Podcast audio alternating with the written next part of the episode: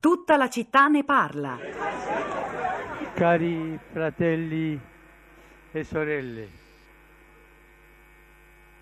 sono addolorato per gli attacchi terroristici di questi ultimi giorni in Somalia, Afghanistan e ieri a New York.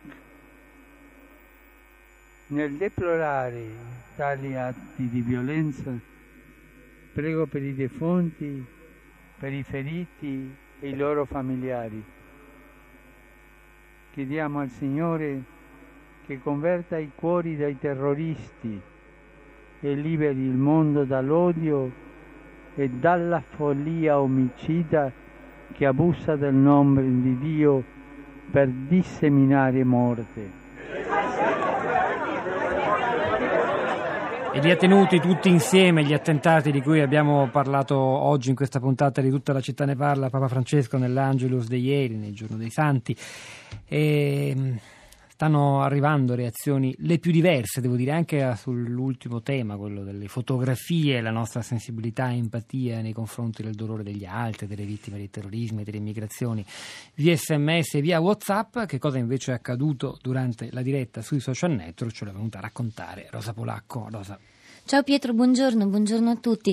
Anch'io riparto dalla, dall'ultima riflessione, quella sulle immagini, perché appunto la foto anche molto bella degli amici che indossano la maglietta con scritto eh, libero è mm, molto condivisa, molto raccontata in, in, queste ore, mentre appunto non possiamo dire altrettanto di, di quello che per esempio è successo in Somalia. Eh, Michele Smargiassi ricordava certo ci saranno pure delle immagini, sì naturalmente ci sono e Massimo per esempio su Twitter le mm, posta da un, da un link di Rai News, peraltro dice Somalia non vuole voltiamo la faccia dall'altra parte, portiamoci queste immagini sempre nella testa e nel cuore. E poi ci sono i commenti che arrivano sì durante la diretta sul profilo Facebook della città di Radio 3. La prima mi pare stamattina a intervenire sia stata Maria Pia che dice sarebbe interessante sapere quanto è probabile che un terrorista vinca la lotteria della carta verde americana e se quando vince entra e basta o lo controllano comunque perché a me sembra assurdo e il suo commento eh, sintetizza, raccoglie eh, quello che è l'umore un po' dominante di, di, queste, di, queste, ore. Massimo dice: Credo che il terrorismo e le sue pratiche sanguinarie abbiano ampiamente dimostrato di essere molto più utili a chi voglia seguire un progetto di repressione e controllo violenti piuttosto che a coloro che dichiarano di volervisi opporre. Quindi non è impossibile o complottista pensare che gli eventi violenti e destabilizzanti di questi anni siano finanziati e orditi proprio da coloro che poi piangono le vittime, continuando a mettere in atto quella strategia della tensione conosciuta a casa nostra ma nata molti anni prima altrove, ad esempio nel sud-est asiatico, che non dovrebbe essere mai dimenticata se vogliamo essere o diventare più consapevoli di come realizzare un futuro meno violento dell'oggi. Eh, Lorenzo dice: Non sempre sono d'accordo con il giornalista Paolo Mieli, ma oggi mi sento condividere le sue parole al 100%. Eh sì, molti messaggi di solidarietà, simpatia al popolo curdo. Allora, ora ascoltiamo dalla provincia di Cagliari Mariella. Buongiorno. Buongiorno, io mi chiedevo se può esserci soluzione al terrorismo nel mondo se le risorse alimentari, cibo, acqua, risorse energetiche e tecnologiche continuano ad essere proprietà di una piccola parte di popolazione. Dalla Sardegna partono bombe destinate al Medio Oriente e, e si, chi si deve sottomettere? Perché invece non traffichiamo in grano e riso per provare un laboratorio di pace? Questa è, è, la mia domanda. Vi saluto tutti, buona giornata. Grazie Mariella. Ora ascoltiamo Peppe. Buongiorno Peppe. Buongiorno a voi. Chi ci parla da? Da Orbassano, provincia di Torino. Prego. Sì, io avevo scritto un commento su un vostro ospite, quindi ne approfitto anch'io per dire che eh, concordo con la riflessione di Paolo Mesi. Eh, sarebbe però necessario Pe- pre- prego Peppe, prego. No, era andata via la voce, prego, prego. Ah, sì, no, eh, sarebbe necessario pro- cominciare a costruire anche solo da, dal basso un filo di ragionamento che contrasti, perché io non sono d'accordo quando eh, degli esperti, così vengono considerati, eh, danno con molta sicurezza che il terrorismo eh, può essere sconfitto, nell'arco degli anni chi ne ha, comincia ad averne di anni, può mettere a, a, a conto le tante guerre che si iniziano e non si finiscono mai e soprattutto è, è, è, è impressionante il livello delle spese militari che continuano ad aumentare.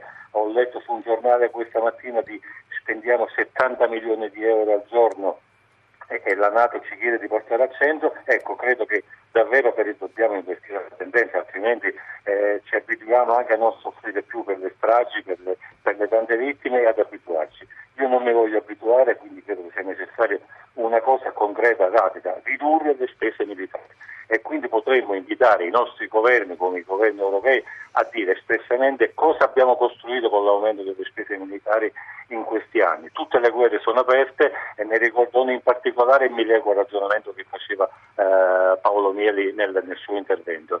Eh, quando Grazie Peppe, mi pare che la linea ora sia definitivamente caduta, grazie per il suo intervento, sto guardando un po' di messaggi. A proposito del tema che abbiamo sfiorato in chiusura dell'intervista con Michele Smargiassi, quello delle foto che spesso possono essere troppo belle e pur raccontare il dolore altrui, Marta scrive appunto io mi vergogno quando vedo delle foto bellissime che rappresentano il dolore, il dolore degli altri, è un tema interessante io credo che ha a che fare con con i meccanismi che fanno scattare anche la nostra empatia.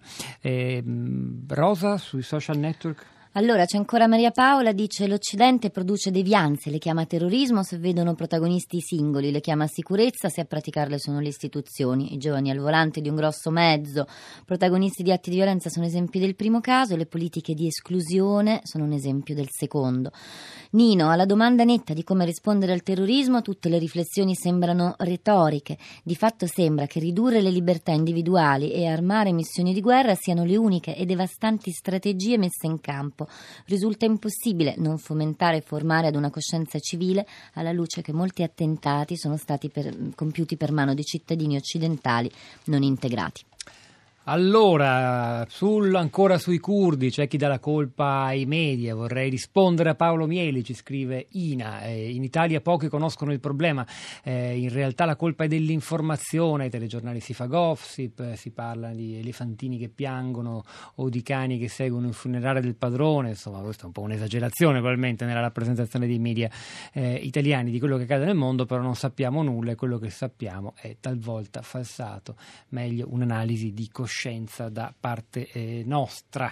Credo ci sia un altro ascoltatore collegato. No, no, non c'è, chiedo scusa.